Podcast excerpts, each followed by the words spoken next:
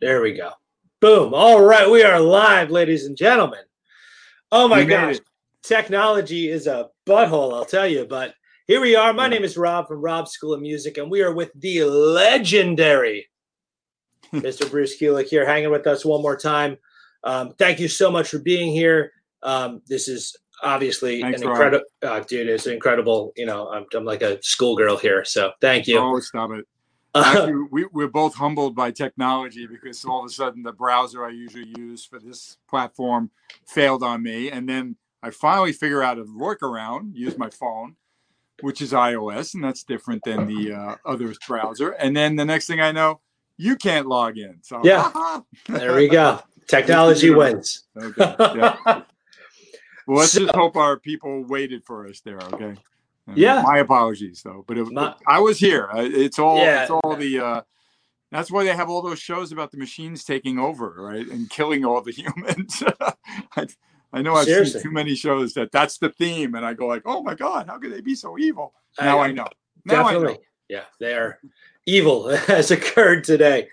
But we are here and we are excited and we're going to talk all kinds of cool stuff. Um, so my first thing I always like to ask is we are a music school. We, uh, you know, used to do a over a 120 lessons a week in person and we were rocking and then covid came and we moved everything online and uh, thankfully uh, due to a lot of ingenuity we've done uh, over 3000 lessons in the past six months which is insane to me thank you yeah it's it's it keeps me up at night in the best way but one of the most important things that I'm always trying to convey to the students when we could perform, um, a lot of them are younger in their career, maybe not always age wise, but just beginners. And uh, stage fright is a huge, huge, huge hurdle. Um, you've obviously played on the biggest stages possible. Do you have any tips for overcoming that sort of stuff? I, I mean, I do want everyone to know that um, many many performers suffer from anxiety about performing in front of people. As as cocky as some performers seem um, sometimes that's just uh, they may be drinking or doing other things to make them seem so cool. And i'm not saying some performers aren't just completely comfortable with that and they live for that you know like the little kid that always wanted everyone's attention so now that they're getting it they don't they don't seem to be nervous about it I was never that way. I was always nervous in front of a microphone if I had to speak in front of people when I was young in school. And it translated that kind of a shy disposition on stage. But um, I have a funny story that has nothing to do with rock and roll, but it really did help me. Um, a lot of my fans already know that I love listening to music like uh, Frank Sinatra and some of the great American standard vocalists. Tony Bennett was one that was Paul Stanley was was a big fan of and a friend of. And during the Kiss years, he got to introduce me to Tony Bennett at a um, at a at a gig that he did in L.A. when when Eric, when when uh, Paul and I went. Uh, but I read his book. Okay, there was a paperback. This is back when you weren't watching uh, your you know movies on the plane so much with your phone or iPad. Um, you could actually uh, want to read a book. Okay. Anyway, so I was reading Tony Bennett's biography, and in the book, he mentions talking about stage fright. Now, this guy's still alive. God bless him. And what a voice, right? And he's done every gig in the world. And apparently, he asked Frank Sinatra because Frank kind of was one of his supporters early on to help him. And he asked Frank, you know, I get really nervous before I go on stage. I don't know the quote exactly, but he basically shared that it's really hard for him. And Frank was like, you know, that shows you care. You should be nervous. And actually, the crowd will accept that. Be yourself, be with it. You know, the fact that you're really uncomfortable, but you'll see that it will, the crowd will kind of respond to you and you're going to get, you're going to get over it, you know. So this was even before I was so into Frank Sinatra so much. But, eh, and then I met Tony Bennett years later on a plane I got to, you know, reintroduce myself and I told him about the book. He was quite flattered. Any any anybody who writes a book, they want to know you read it, you know. Right. And but it but it was really anytime I get nervous, and that's from the small venue to the giant stage to the interview. It doesn't really matter. Okay. There is a, a part of anxiety that I'll go through, but I do recognize understanding that part of it and if that's coming from you know what i consider one of the greatest singers of of all time um you know the fact that he's aware and he's nervous too, but he he knew that that that it's normal, you know, and to carry on. So so for the, my first Kiss gig, I talked about it not long ago. My knees were literally shaking before we went on stage. I got through it. I got through 12 years of that and many many more gigs, as we all know. You know, you just you accept it, and that helps you deal with it. And last thing I wanted to mention was some of my hardest gigs, oddly enough, is when I know like this people I really know or another musician that I respect in the crowd, that gets me really nervous. It's kind of weird. I don't know why. I guess I know that they're going to know my emotions or they're going to know when I didn't quite hit the note the way I want to hit the note because I'm a bit of a perfectionist. So, but live, everything is forgiven so much more. You know that. Yes. Just like this interview, it's just organic. It's going to happen. That's right. It is a moment in time, and then there's yeah. another moment, and another moment, and another yep. moment. um, so you know, along the lines of those performances, um, has anything ever epically gone so wrong? And then, how did you uh, overcome that in that moment? Well, I remember um, I like to archive a lot of my Kiss stuff, and I have a good friend Michael who helps me with that. And I'll find tapes that, that I took the board tape because I wanted to listen to it later in the hotel or the next day traveling. And not that long ago, I discovered a tape. The band sounded pretty cool. I mean, as good as the cassette, the hall room, whatever the sound guy captured, right? And all of a sudden, in the middle, I Still Love You is one of the really great, great, great ballads from Kiss. Very powerful. And I have a very emotional solo that I do. And in the middle of the solo, I break a string. Okay? Uh. Now, on a regular guitar, regular meaning one with stop bridge, okay, if you break a string, the other string should be relatively in tune, okay? If you break a string on a Floyd Rose that doesn't have a block, meaning it's a floating thing, now it's like, so every string is nowhere near being in tune. And I mean, you're playing Chinese, okay? So I, I hit the note, it goes out of tune. I realize, oh my God. And I just find some other note to find that might, you know, in other words, I had to abandon the solo. I didn't stop. And obviously I, as soon as that section was done, I got another guitar from the, from the roadie. But I remember that was like an epic fail, you know what I mean? But I still tried to hang on to, well, I'll just make this note work, I guess, you know and and it's not even a note where it should be because of the way the strings are now on the guitar because of the springs on a floyd rose and and the fulcrum you get what i mean yeah. but you always have to kind of be on your toes you know and keep your eyes open keep your ears open and obviously like like uh, anything live like what we're doing right now anything can happen so you know you just have to do your best and think think ahead many times i'm better than my road crew guy about what pedal just failed or what cable might have died or this sometimes you're playing so loud or there's some overtone that the speaker cable comes out. Nothing's wrong in front of you. It's behind you. How would you know that? You know what i mean? And right. sudden, oh yeah. Oh, oh you know let's plug that in tape it down. So really it's really incredible how many when you get through a gig and everything's fine i'm always like so grateful because so many things can go wrong. And that's why i've always mm-hmm. told people i've done articles for magazines before about when you go to the studio or when you go to gig how to be prepared. But it doesn't mean that murphy's law is not going to you know hit you over the head with a bat you know and there you are. Just like me logging in before this interview and all of a sudden the browser changed updated this got to get a code got to do this there's no time for that, you know. So you got to right. think on your toes. And you you said to me, use your phone, and I did. So here we yeah. are. Awesome. You got to outthink it, and there's always a, another way around a bad situation. That just usually is, and you have to be calm enough to put that together. Very well said. You know, it, it it's. I think that's something when you haven't performed much, it's one of the most frightening things of, well, what if this, what if that? And that, right. of course, compounds the anxiety. But you know, but the pros have the anxiety too. So it doesn't yeah. matter if it's your first gig or your one millionth gig. You, you know, anything can happen up there. You know, hundred percent, hundred percent. Um, gear wise, uh, back in the Kiss days, you were using the ESP guitars. What kind of amps was it? Marshall? Or? Mostly Marshalls. I mean, started out with uh, some of the Kiss heads that were modified Marshalls, and then while I was in Kiss, Marshall and good people that I knew there uh, realized, well, we should uh, offer some more master volume, uh, you know, gain thing. You know what I mean?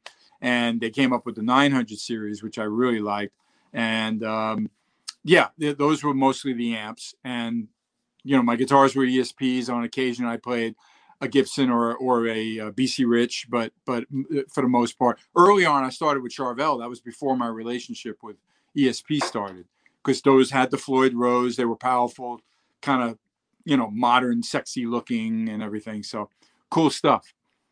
Yeah, I mean, I tell you, I think I mentioned the last time we spoke, like I'm born in the early 80s. So, like, the Kiss I knew was your Kiss.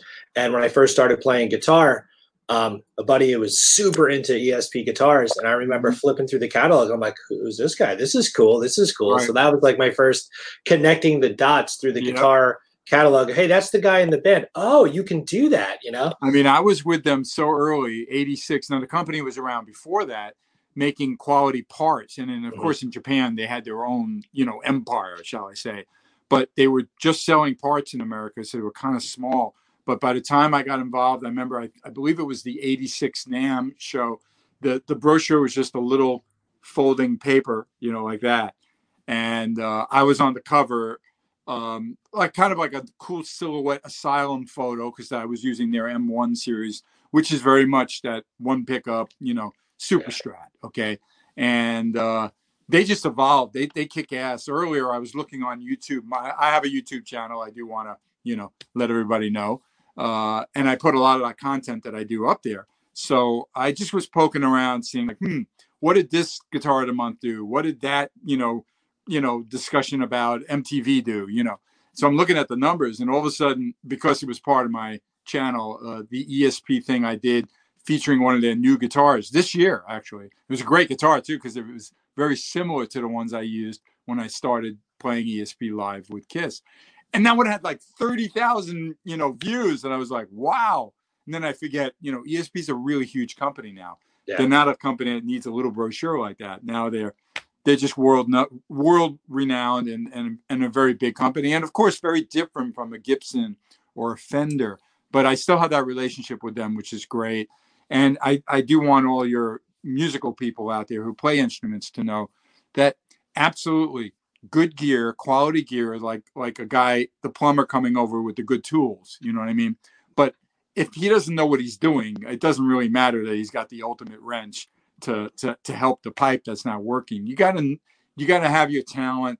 You gotta understand what works where you know in the right place, and that's how to play the instrument how to you know find the right amp for the right guitar it it's so much more of it is about the talent and your ability on the instrument and your ears and less about the gear so you're not going to sound like slash if you own the slash les paul and there's probably nothing wrong with a slash les paul i'm just trying to say mm-hmm. unless you know how to play uh, the you know uh, don't get too hung up on those names you know attached to Completely. I mean, when I first started playing guitar, my, my dad's a drummer. He's my biggest musical fan, had my back forever.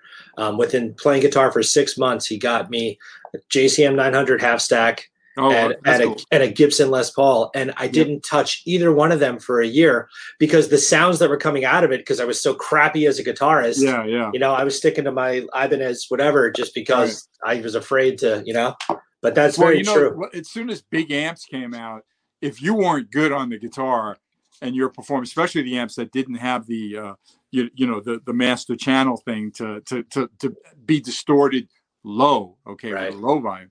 Oh my God! I mean, that guitar will just explode in your hands. Everything's going to be magnified tenfold, a hundredfold. So that's what you were experiencing. Yes. And uh, yeah, I mean, it's like I've told many people from lessons I've given, you know, you got to walk before you run. Mm-hmm. So you got to learn how to control it. And then it becomes a beautiful thing. Then that volume and the power of that amp actually, and maybe even playing off that. And I know you'll understand what I mean the feedback back loop of right. the pickups into it becomes now not only your amplifier, it becomes another instrument in the chain and that's where using pedals. You know, when I've done the rock and roll fantasy camp, I you know you you you just all of a sudden you meet like six to eight people that are going to be your band, and obviously I'm going to go through and work with them, their strengths, their weaknesses, and make us a cohesive group, right? But as soon as I see these guys come in with these pedal boards and they plug into the amp, I kind of can, you know, maybe dial in the studio amp that we're rehearsing in. But then they want to use every pedal, and I'm like, uh, yeah, you can put that back in your, uh, you know, back in the car. You know, take it back to the hotel. You're not playing through any of that. You know, I mean, because it, it, it was like bringing, you know, like uh, the massive toolkit when you need one Phillips screwdriver. Okay, Yeah. it just drives me crazy, you know. And and sure enough, you know, I make it I make it work for them. They may not understand why, and they may think that like having is uh, the more the more is better, you know. Yeah. Uh, but it's not to say that some guys can't really make magic with all that. You know, there's no doubt. But unless you you can prove that with a couple of chords or a couple of riffs, you know, see it. You know, it's not about the pedals and everything. It's about it's about you knowing how to use it all.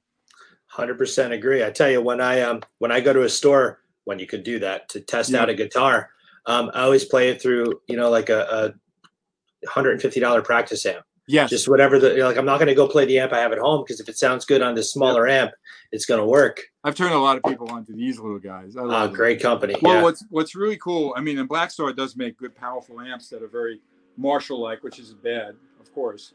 Why not imitate the best, right? But like, check out like when you, first of all, it's got delay, okay? so you always want to be a little bit.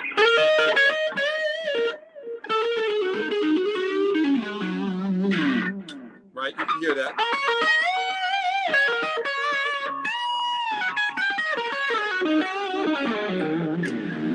and that could give you a clean sound without all that delay.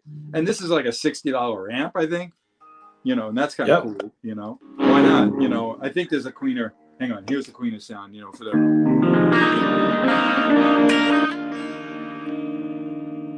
and stuff like that. So I I really love it.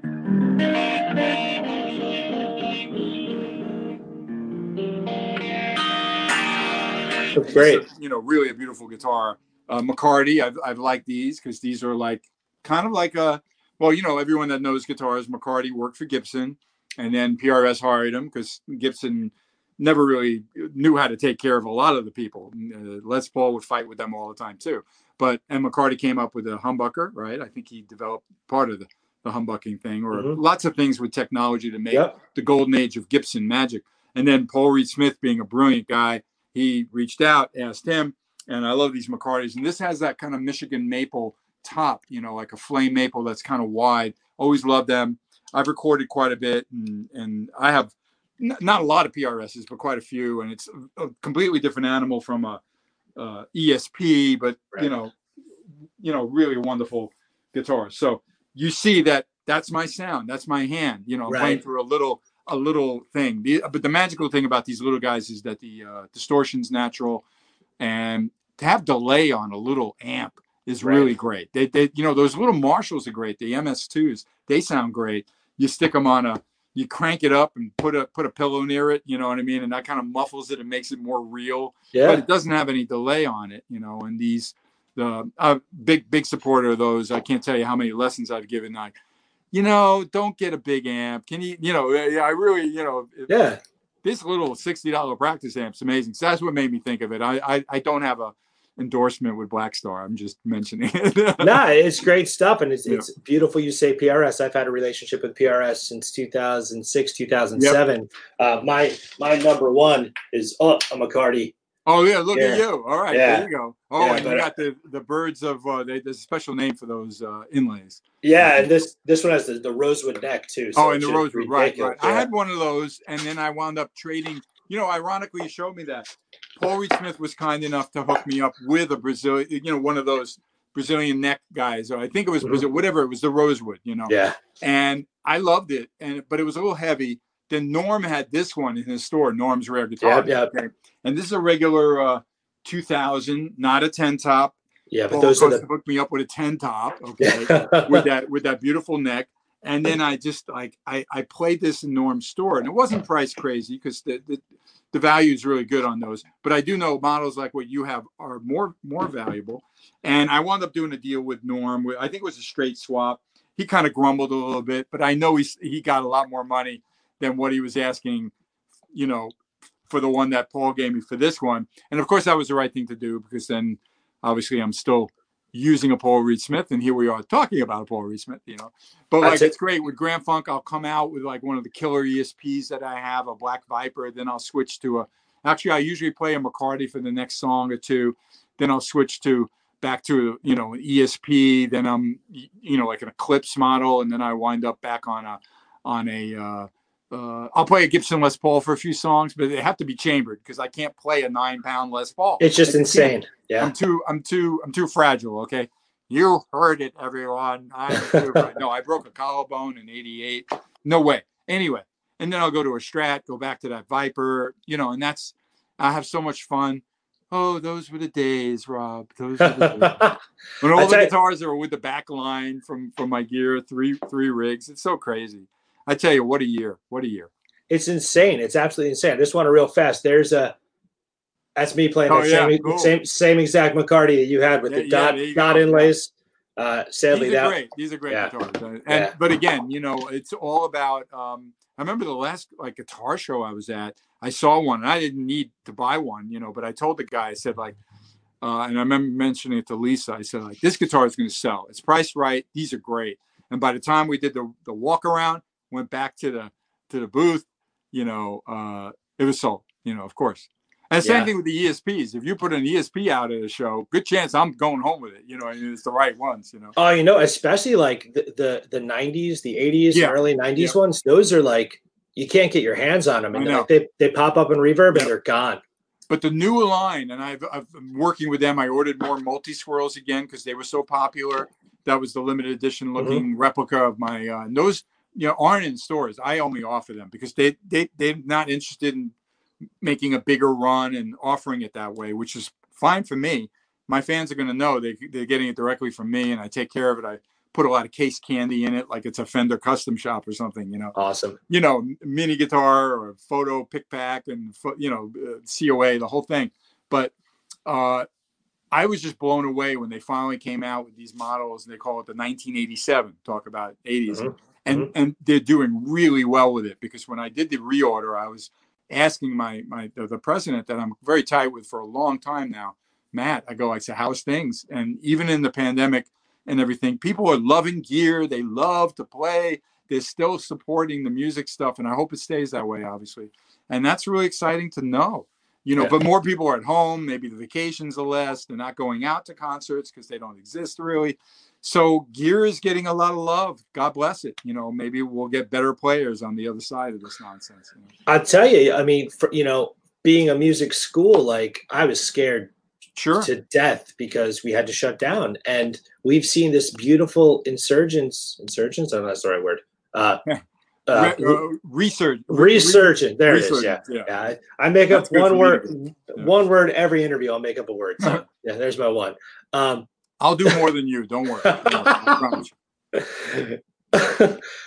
and uh, we see all these people like reaching out. Like we mm-hmm. used to just teach mostly within our community, and now right. I'm teaching people literally global. So it's, yep. it's been really, yes. really cool. Yes. Music is gonna we're gonna come out of this thing very musical, I believe. Yeah, um, I, I, mean, let's face it. I, have had to have a major adjustment. I mean, the majority of my income has always been traveling for gigs. You know, of course. Example, very soon the Kiss Cruise would have happened, and, yeah. and that's a big gig that I gear up for. And everything's postponed. Not sure when the Grand Funk gigs are going to restart. You know, we're we're kind of hoping maybe next spring. Um, and it's not a band or a circuit that I think we're going to try to do anything too soon. I know certain places, you know and I'm not going to get into all. How, my head will explode if I try to describe how hard it is to even wrap your head around something that was so normal. Everybody would gig, everybody would play, everybody would have a meet and greet. You know, so everything's upside down. So uh, I have to admit, though, I've had to relearn things. You know, and and offer, you know, do more things like what I'm doing with you, and uh, I, I teach online. You know, there's a great app called Meet Meet Hook that they're able to book me. There's the cameos. You know, there's. Uh, various uh, obviously i got a little more aggressive with merchandise on my site and it's given me time to be more in touch with my fans on social media. So I've done much more um, editing of videos, and when I share something now, it's a it's a freaking production. You know, it gets me crazy. Yeah. You, you notice I look very nice in here. That's because I got a professional light on. You know, another one yeah. over there. I got my little lights behind me. You know, I That's mean, great. I would if if if this wasn't a pandemic year, I don't know if I would have had even time to figure out any of that. You know what right. I mean? But I've had a lot of people help. You know, show me things, and I learned how to edit things, and my wife as well, and she's been busy with her artwork so it's learning new things and in a way and here you go you have an opportunity now to bring your school beyond your your that lovely area of new york that you're in and take it to everywhere you know and that's that's the silver lining i guess of a really crazy thing. 100% man. We got to find the uh, opportunity in the adversity right? Yeah. But you look fantastic the lighting everything you know it, it's so strange. Every every week I'm I'm I get a new microphone, a new light, a new yeah, this, yeah, and exactly. that, it, and it it makes a difference. And it's funny looking back, um, you know, at everyone because we're all learning this on the fly. Yes. There's very few musicians right. from the you know zero to the top of the top that had to do this by themselves. Right. So I think it's very exciting where you know now newer musicians are like, oh well, I can go on Amazon and order you know a thousand dollars worth of gear, yeah. and I got a full production studio. I'm in business. It's it's really exciting. Learning how to do it is a scene though, and I yes. fortunately it's great to reach out to people that you know that understand a little more. Thankfully, a neighbor loaned me because he couldn't use it during the pandemic some lights, and uh, you know, and and and they're not your normal. I would never even know they exist. I gotta right. be honest, you know, nothing. And then of course, um, all right, then what the hell do I do with them? You know what I mean? And the next thing I know, I'm speaking to there's a, there's a really good engineer buddy of mine, Jimmy who um, he's the one that recorded me for the Ace record, and I knew he was into film and stuff because he did a movie. And then I reached out to him. I said, like, I don't know what I'm doing really. Can you help? And he just sent me a huge PDF file, you know, Hollywood lighting or something. So I started to to take a look at that, and I've been able to adapt a few things that I learned from that. And here I am doing better production. I realized I needed a better camera, so I got the uh, actually now I have iPhone MV because the iPhone 12 is coming out, you know. But I have the 11 Pro, which has that really great camera and everything. Hence, I think why we're I'm looking good here with with you. Yeah. Um, you know, and it's stereo recording, which is nice when I do a couple of those things that I share where the amp is there and my backing tracks here, and you can kind of hear it in stereo. So uh, we have to just learn. Yeah. Uh, you know, it's funny you bring up the Ace record. That was one of the things I wanted to discuss. So, mm-hmm. um, how did that come to be? I, I, have been seeing he's been saying such beautiful things about you, which is yeah, I, I really mean, cool. I have to admit, I always knew that Ace liked me, okay, and would say uh, kind things about me. Not that I think he commented too much on Kiss and everything. You know, his relationship um, with them is very different than it would be for me. You know, you know, I'm just I, I I was just one of those lucky guys who uh, stepped in and and what I think he's reflected on, which has been wonderful, of course, is the fact that I was able to take signature riffs of his, but then make it my own. So I think he he appreciated that. Now, clearly, Gene and Paul do want Tommy to be the spaceman, which means to play more like Ace, and Tommy always knew that stuff better than me. So uh, it was part of his job description, if you get what I mean. And yeah. I don't fault him for it. I think he does it great. And I'm good friends with Tommy. Um, but what happened with the record was he's been with a label that I'm very good friends with, actually, one of the label guys, because the guy, this guy, Ken Gullick, helped me with uh, BK3, you know, my solo record that came out 10 years ago. So um, I knew about Origins. And actually, Ace and I worked together, although I didn't, I didn't uh, it, it, was an ESP record called Eric Singer Project, okay, where we had the the guy who was involved with that label, Keith, says, uh, I, I know I can get Ace on this. Let's get him, you know. And Ace actually played on Foxy Lady, ironically enough, and I helped comp his solo and put it together. Um, you know, he just came in, did a great job, and then we kind of put it together, and that was the end of it. But that was an independent label thing. It wasn't as big as what he's been doing with E E1. Okay. But Ken works at that label. Origins One had Paul Stanley, which was really cool for them. And I was kind of a little like, uh, hey, what about me? You know, I mean, I knew that Ace says good things about me. So it was, I remember it, it went around in circles where I know I told Ken I, I would do it, let Ace know. Ace heard that I was interested in doing it. and why not? And and I just knew it was going to be a real treat for the fans, you know. And uh, I didn't expect necessarily uh, the press would be, of course, also not only about you know that it actually, I, and some people like Origins two better than one, and the label certainly knows how to promote it. So you're going to see it in every variation, every color vinyl, in the in the history of vinyl. You know what I mean? Uh, but I'm just really happy to be a part of it. And um, no, I didn't see him. He said about coming to Vegas. He thought I lived in LA and he was spending more time doing things in LA. So I said, well, I can get it done for you. And I knew other artists that were appearing that were just doing it in their studios. So didn't have to be done. And it's ironic at the time I was using this guy Jimmy a lot for any sessions that I was, you know, brought in to to to do because I wasn't set up in my home to record big amps and everything.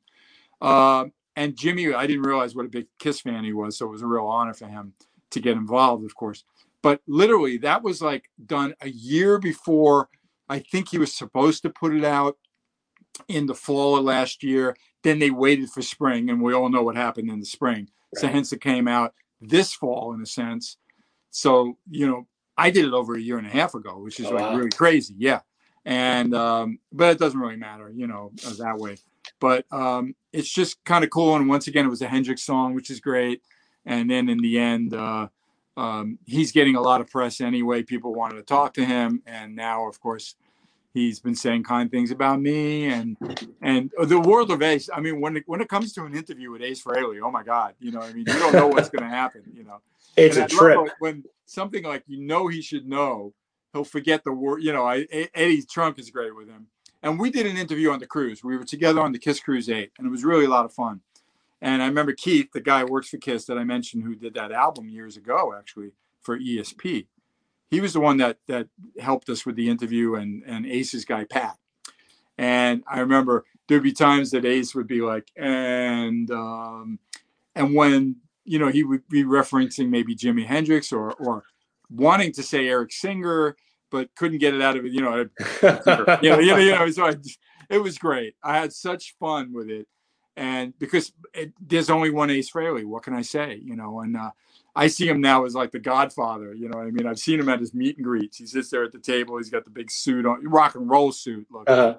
not the Gene Simmons business suit. You know, and and and everybody loves him, and he's like, hey, you know, and then he's signing, and his autographs are big. You know, he's just a trip. You know, and and what what can I say? I mean, I think it's a really cool thing that I I got to be on the track and to have the um, you know, me represented, and, and, of course, you know, his fans are really rabid about him, and and many of them, of course, are supporters of the non-makeup, but the ones that aren't, they they got some exposure with me and uh, other great players on the record, you know, from you know John Five to Robin. Um, what's his name from Cheap Trick? Zander. Robin Zander, Zander. Thinking, yeah. Yeah. yeah. These are all people that I know Ken knows very well too, the label guy. So it was very easy and it, it it's really all good. It was all for rock and roll. You know? I tell you, well, first of all, back to things going wrong. My webcam froze in the middle of I your story there. Yep, but I quickly went to the uh, yeah, not the fancy camera. Now I'm on the crappy yeah. camera, but we got to pivot, kids. Yeah. Um, you know, just as as as a fan of Kiss through all the things. Like I like like like I said, like I came onto the band with your era of Kiss. So then when they put the makeup back on, I was like, oh, there's this other thing. Oh, that's them too. So now seeing these instances where, like on the on the Kiss cruise, we're like, you're up there with Tommy and Ace, and it's like, oh my god, everything is happening at once. That's as a fan, yeah. so incredibly cool. Sure. And, and, um, and, there's so much footage of that on YouTube. I was totally yeah. binging on it this morning. Right. Uh, yeah. No, the Kiss cruises have really become very exciting, and uh, I, I, did want everybody to know. I actually they're planning on doing something uh, at the end of the month, like when the cruise would have happened, and I'm part of a Q and A. I just was telling my wife Lisa about it. Um, you know, just keep everybody engaged because it really is. The Kiss fans are a, a fantastic community. It's very hard to explain. I mean, I've been to Beatle conventions, and you know, I, I know what it is to be a fan of an artist. But the Kiss fans are really special. They're very rabid about it, and then they really become they they they they create like like like a big you know fan networking thing. You know, that's that's been, I, and I I've been friends. It, it, you know, as much as yeah, I got I'm the guy that was in the band, but I'm friends with quite a few of them. You know what I mean? Uh, and and it's fascinating to see their love and passion. And I learn from them too, though, because I understand what they think is really cool. And sometimes I get ideas about like, oh wow, yeah, I guess I should. I could always make that kind of a T-shirt. That would be fun. I think people would like that. You know, so it, it's a good relationship. But certainly those cruises are amazing, and the Kiss fans are thriving in the pandemic with online auctions, and they they they, they just go wild everywhere. And that's why I have a. It's it's it's a lot for me to sometimes. I know whatever I got to prep for them, I want it to be like a home run, you know, and really share you know something special with them. So i'm going much deeper with the uh, just like those cruise gigs. I went deeper with the uh, catalog and and on my videos now during covid i'm i'm going bigger with the stories and and trying to unearth everything that i can share. I think it's incredible. I think it's so generous that you put that out there um, because we just want to learn. Like you know the, the situation that you've been in and the music you've been a part of it's so special to so many people so to be able to have such access where you're you know mm-hmm. you're pulling stuff out of your closet and yeah. doing the songs with your wife and then doing the songs you did the tune with uh, chris jericho and then all right. the other like remote cover things you've been doing that's really really special so i mean besides thanks. new things but and thank you rob but i i i do like celebrating you know my career and I, I lately I just kicked myself. The, the, the things that I'm like always surprised about is how I don't think I really understood after they went back in makeup and really exploded again. You know, with stadium shows and stuff. That my era there would always be a love and a a here's your word again the resurgence of you know um, those albums and their experiences and now, as the time calendar goes by, right, there's the anniversaries of late last year was Animalize, you know, and then becomes, you know, Asylum, and then eventually, uh, I like the the big number, you know, the 30s and the 25s and the 35s and the 40s, but these anniversaries just keep revolving and evolving, and and now I'm understanding much more, and I'm trying to archive it so I do have better things to share in a better way uh, and and it, it's it's it's actually as much as it's work for me, it, it is um, fascinating as well. And I forget, and I love when I see. I never saw that photo before. Oh my God, I wore that that day, and I did. I oh I forgot about that guitar. You know uh, those kind of things. So it's been really really uh, a fun thing for me as well. Awesome. You know it's it's something that I try and encourage. Uh, every person that I work with here through the school is document everything. Um, I mm-hmm. just had an, an, instance a couple weeks ago. I did a, a, reunion of my high school band. And we were a high school band. We were nothing significant by any means, but to me, that was the catalyst that led me to a career in music. I wouldn't have toured had I not played with those guys in the beginning. I wouldn't have my PRS relationship. I wouldn't have the school. So that was the seed. Um, and in that process, we were digging through all the tapes and the pictures and things on such a smaller scale and people now who are starting to play you know in their pocket they carry oh, yeah. a device to document everything. Yeah. and i think people love to see the process. So you showing this stuff along the way that's beautiful. People now in real time can be you know throwing stuff on on instagram and tiktok and whatever the newest thing will be. Yep.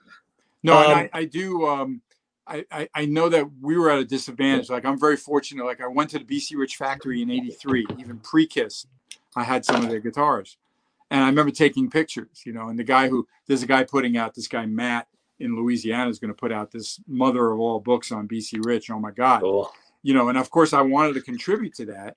Um, and he reached out to Joe Perry and, and uh, the guy from Aerosmith, you know, uh, really, uh, and it's amazing um, that I was lucky that I did carry a camera, but now what they can do is ridiculous. Of course, right. we all know this. And the reason, the other reason why I wanted to kind of show the big circle of that though is so those same young fans, okay, who they grew up with technology in their pocket, basically a computer in their pocket, um, they get turned on to a big Kiss show because Kiss is still relevant and still out there, okay, doing an amazing job with these huge productions and everything. And then they're like, oh wow, oh wow, they didn't wear makeup, you know, yeah. wear on that same crazy device that they'll take a picture of their breakfast and their, you know, whatever they're going to do, their crazy TikTok silly video. Now they can go look in the palm of their hand at uh, my ear and go watch right. Unplugged and go see some video of my first gigs or or listen to it or visit my site or you know. So yeah, it it, it the, the technology thing is works in all those ways, and obviously. Um, people are getting to know that music shouldn't be for free, but we all enjoy streaming in different ways. But great thing about Kiss fans is they love physical product too. Yeah. They like to hold something, you know, and and there there's a, there is a renaissance of vinyl. That's why I know that I'll be releasing more things related to things I've done on Good. vinyl. Good. Late November, by the way, or maybe even a little sooner. There's going to be an Eric Carr Rockology picture disc that's going to come out. Uh, awesome. I was involved with getting put together, and I am my uh, I, th- I think the guy that I that just did that doesn't know yet, but I'll tell you guys. I'd love to do a picture disc of BK3 because I love that record, and I'd love to eventually do vinyl for both of my other solo records that never came out in vinyl, Audiodog and Transformer. And even if they're limited runs, you know, I just think fans love that stuff, and I, I'm proud of the music, you know. So why not? Yeah, hundred percent. Do that. Get the Union records on vinyl too. Just go uh, all the way. Uh, uh, okay, Union records. Yes. Unfortunately, still connected to the label. So those kind of things make my head explode. Oh, sorry. so I turn it on to a guy who works with labels and he's talking to them and we'll figure that out. I would okay. love that. And that guy knows that. The label knows it. Dun, dun, dun, dun, dun, dun, dun, dun, dun, dun. You get the, the, the point. I love the things that I can control, that I own, I created. Good I don't have to be calling up other people to make it happen. Okay. But That's... that doesn't negate my desire to see it a reality. So I'm with you. And I knew you'd go there, but I need to put that caveat out there to everybody. I'm working on it, but there's only so much I could do when, you know, uh, and, and let me tie this into something important. Now that, you know, I've been celebrating all my years and the fans celebrated with me. They love it. They can't, but, you know, I love hearing like, oh, that, that Hot in the Shade concert, you know, that, that gig or that, that tour that started. And when you came here and Donington, I shared the mug that I had from 88, okay, you know, online, and it blew up both on my wife's uh, social media and mine because uh, it was her idea. So, but I still piggyback it and share it. And I asked, so how many of you remember the gig? And all these people from England that went there or Europe that went, they all remember. And it's amazing to relive that. But, you know, there are many products from Kiss. Where's MTV Unplugged video? Go buy it you'll buy a bootleg somewhere. Mm-hmm. There's nothing official out there. Yeah. Where's, you know, you try to look for where's the Crazy Nights video? Why, why, why isn't it, you know, just, mm-hmm. I, and I could be wrong about that, but I know when I do my research, I look around and I go like, huh? Yeah. Where's the video? You know, uh, I know I'm unplugged. You can't buy it. It's yeah. out, you know. So I'm very, very, even a big, big band like Kiss, the fact that they made record deals and different side deals, and each product is done differently. Potentially, not the albums. You know, the catalog is always going to be available. It has right. to, be, you know, because right. you're always going to you make that deal and you make it work. But so many of the other things that I I that I would love, like the Animalized Live, and that that that had an anniversary, Unplugged, that had an anniversary. I'm like, what the hell? But I also know the music business is very complicated. So just because you did that and it was a hit and Viacom loves it. That was like one of the MTV companies or something. Yeah. Why wouldn't someone get that? The Kiss fans would eat that up. Yeah. I tell you, um, I, I, think I mentioned that my son, I took him his first concert ever was a Kiss show a couple years ago, and he just fell in love 100%. Yep. Um, uh, Tears Are Falling is his favorite song of all time. Uh, I have, they put out these uh, VHS like anthologies yes. or DVD anthologies. I'm yeah, sorry. DVDs, yeah. And and that one had the Kiss Unplugged in it. Yeah. But they're long out of print on Amazon. Yep. They're crazy exactly. expensive. Yes. Um, I feel no, very lucky. I, to- and actually, that guy Ken Gulick that I mentioned earlier, involved with Ace, he's the one that that uh, the label. I think he was at Universal or something like that then, and he was the one that was in charge of getting Kissology one, two, and three. And I I boldly have the uh, the gold records up here. Let me see. Can you can you see uh gold records over there? See the big kiss? Yeah, yeah. Yeah. That's awesome. Okay. Yeah. And um so so you know I don't know, but that that I I want to complain about Union. They can't even put out their own stuff that they could make fans happy and everybody gets some money. But I know that they they do put out things, but whenever you see those products come out that are official, it was easy. Okay, if it if it, if it was easy, easy, it happens. And I think when there's too many uh, weird contracts, which you don't even know why they happen, it it it, it, it, it go now. It doesn't mean that people won't bootleg it or watch it on YouTube or someone's going to post it, and you know it, it's yeah, there. It's, okay. it's nice to own it. Absolutely. All right, my friend. I'm going to do my my closing thing now because I actually have to teach a guitar lesson at seven o'clock, so I have to wind down this conversation. Okay. Um, so this is my new ending. I do rapid fire questions. So I'm going to ask you this or I'll that. Short. Okay. Yeah, it's just. I mean, no, you can dive in if you, if you want to defend your. No, I mean, I've been diving into so many other things. I'll, I'll i love it. I love it. That is. I'd rather favorite. have more questions. Okay. But I love stories like this. I like you could tell one story for an hour, and I'd sit there and go, "More, please." So oh, I, it's all good. I don't shut up. I know. Evening with Bruce Kulick. Here we are. You know? I love it. It's all good. I love it. My so wife it, can hear me from downstairs. And she's giggling right now. I know it. While she's blinging her art, she's like laughing at me. I know it. So it's, it's music related stuff, nothing crazy, heavy, uh, political, or anything funky. Just gear sort of stuff. So, humbucker or single coil? Got to go with the humbucker. Okay. Fender or Gibson? I got to go with Gibson only because I, I I own more of them, but there's no way I'm, I'm gonna not say that I love Fenders and I own some really cool, but mostly custom shop Fenders, not gotcha.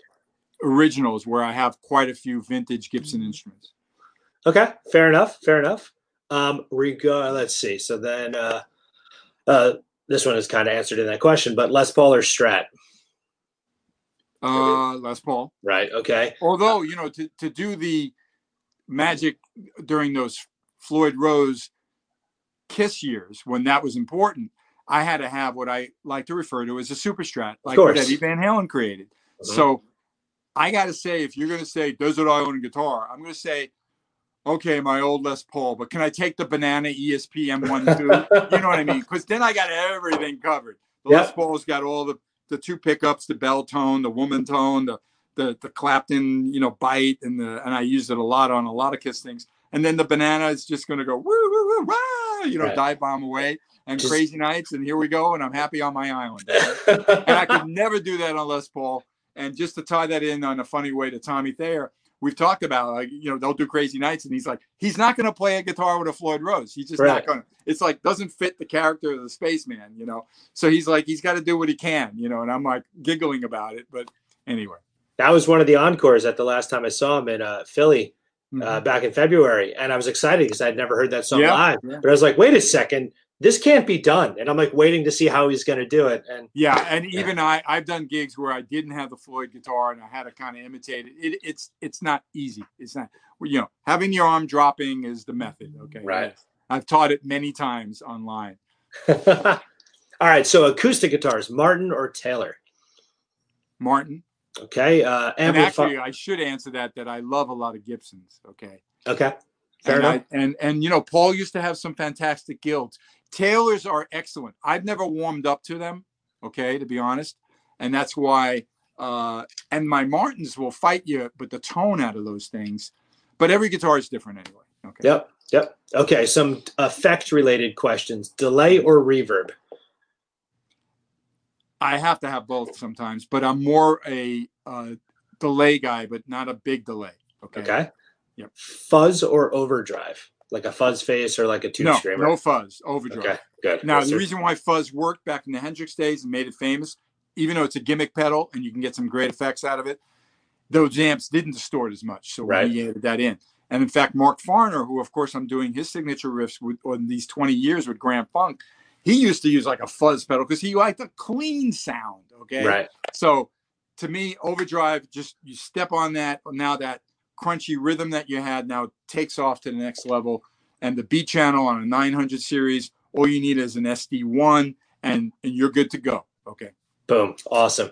Right answer. Uh, phaser or chorus? I love phasers, but I got to say chorus. And I'm monkey. I have too many of them. Okay. Okay. Though I have some amazing phasers in the house too, vintage ones. You know. I That's a phaser is like my my addiction. I have more phaser pedals than I can count. I'm looking oh, over at the I mean, shelf. We're gonna have to we'll have to play phaser challenge. Okay? Yeah, yeah, um, all right, we'll do two more. So Beatles or the Stones? Beatles. No, Uh, no, no comparison for me. Okay. Now, doesn't mean I don't love the Stones, and they wouldn't rock and roll wouldn't be sleazy without the Stones, and they were the bad boys of rock and roll and all that. But man, the Beatles were way ahead of the game, and I saw the Stones follow them. Her Majesty's, Mad- you know, you know that record, you know, the Satanic, you know, whatever. Yeah, you know, yeah, yeah, yeah, yeah. come on. I'm Yeah. no, I love that record. It's actually kind of panned a lot, but it's just the point that the Beatles, whether or not they knew it or not, but they changed the world. Okay. Yep. They just changed the world. And and Kiss wouldn't exist with four guys with four identifiable, just like the Ringo, John, Paul, and George, and Paul Stanley's name's Paul more because of a Paul McCartney, and you get what I mean. And Yep. Gene certainly is not going to be Chaim, you know, you know, Vitz, and and and anyway, and Ace. Good thing he had Ace because his real name's Paul. You get the idea.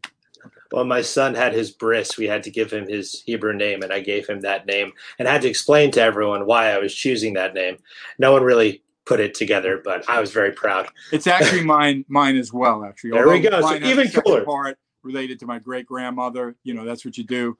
But uh, anyway, people. He's a much more famous one of the tribe. Okay. Oh, that makes it even cooler. So I'm happy about that. famous, Yeah. yeah.